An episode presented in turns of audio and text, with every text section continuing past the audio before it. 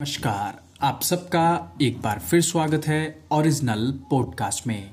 आज हम एक बार फिर आपके सामने हाजिर है एक नई व बेहतरीन ऑडियो बुक समरी लेकर।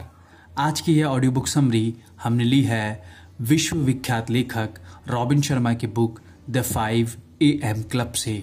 तो आइए सुनते हैं इस बेहतरीन ऑडियो बुक समरी को और बनाते हैं अपने जीवन को बेहतर से और बेहतर। दिन की शुरुआत आपका आगे का दिन तय करती है। जागने के बाद के पहले तीस मिनट को मैं प्लेटिनियम थर्टी बुलाता हूँ, क्योंकि वास्तव में आपके दिन के सबसे महत्वपूर्ण क्षण होते हैं और आने वाले पलों की श्रेष्ठता पर अत्यंत गहन प्रभाव डालते हैं। अगर आपके पास यह करने का विवेक और ज्ञान है तो इस प्रमुख समय में आप सिर्फ़ पवित्र विचारों को मन में लाएँ। और सर्वोत्तम कार्य करें। आप महसूस करेंगे कि आपका दिन एक शानदार शुरुआत के साथ अनेक सर्वश्रेष्ठ दिशाओं को लेकर आएगा।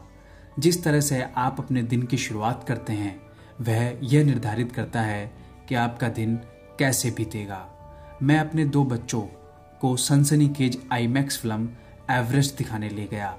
सांस रोकने वाले दृश्यों के अलावा एक और बात जो मेरे ध्यान में रह गई, वह यह है कि पर्वत की ऊंचाई तक पहुँचने के लिए एक अच्छे बेस कैंप की आवश्यकता होती है।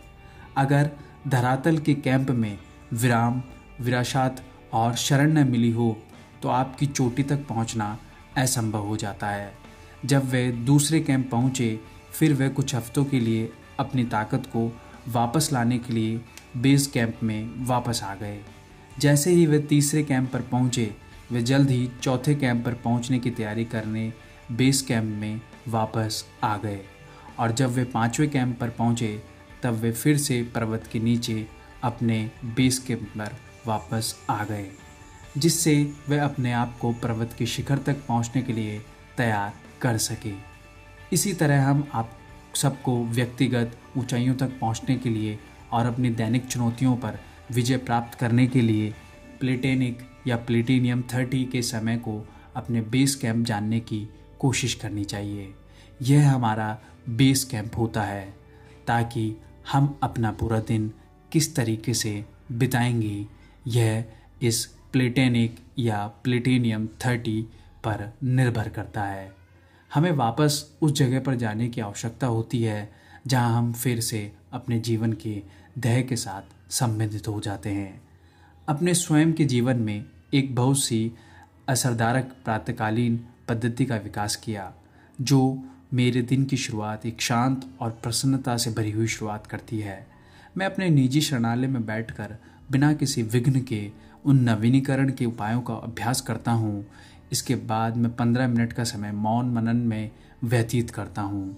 अपने जीवन के सबसे अच्छी बातों पर ध्यान केंद्रित करके ये सोचता हूँ कि आने वाला दिन क्या लेकर आने वाला है।